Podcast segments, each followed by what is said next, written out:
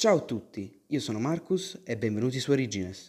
La storia che vi sto per raccontare oggi è molto particolare, perché nonostante si tratti di uno dei più grandi disastri navali mai avvenuti, questa è stata insabbiata fin dall'inizio dallo stesso governo britannico per motivi propagandistici.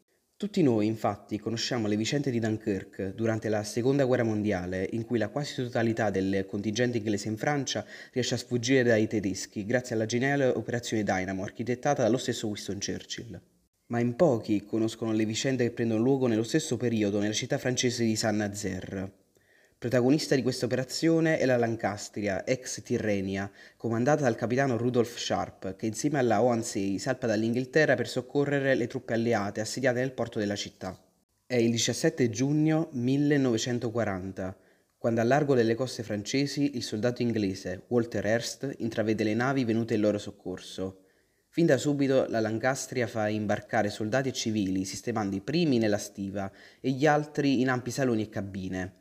Tutto sembra andare per il meglio e molti pensano che l'impresa del comandante Sharp sia un grande successo, ma in quello stesso giorno uno stormo di Junker 78 tedeschi raggiunge il porto di San Nazaire e in pochissimo tempo riesce ad affondare la Wansei.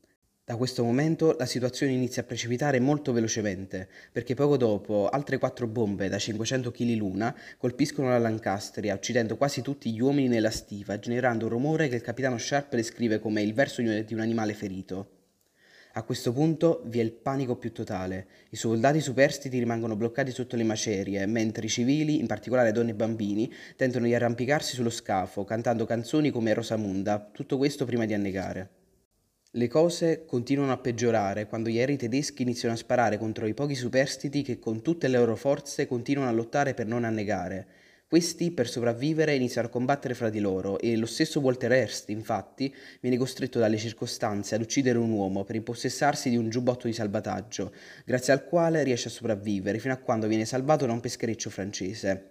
Quando tornerà a casa gli sarà proibito dallo stesso governo inglese di parlare dell'accaduto, per paura che il nuovo fango potesse cadere sulla figura di Winston Churchill.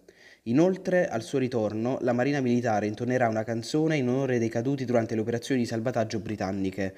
Questa canzone sarà, per ironia della sorte, proprio Rosamunda.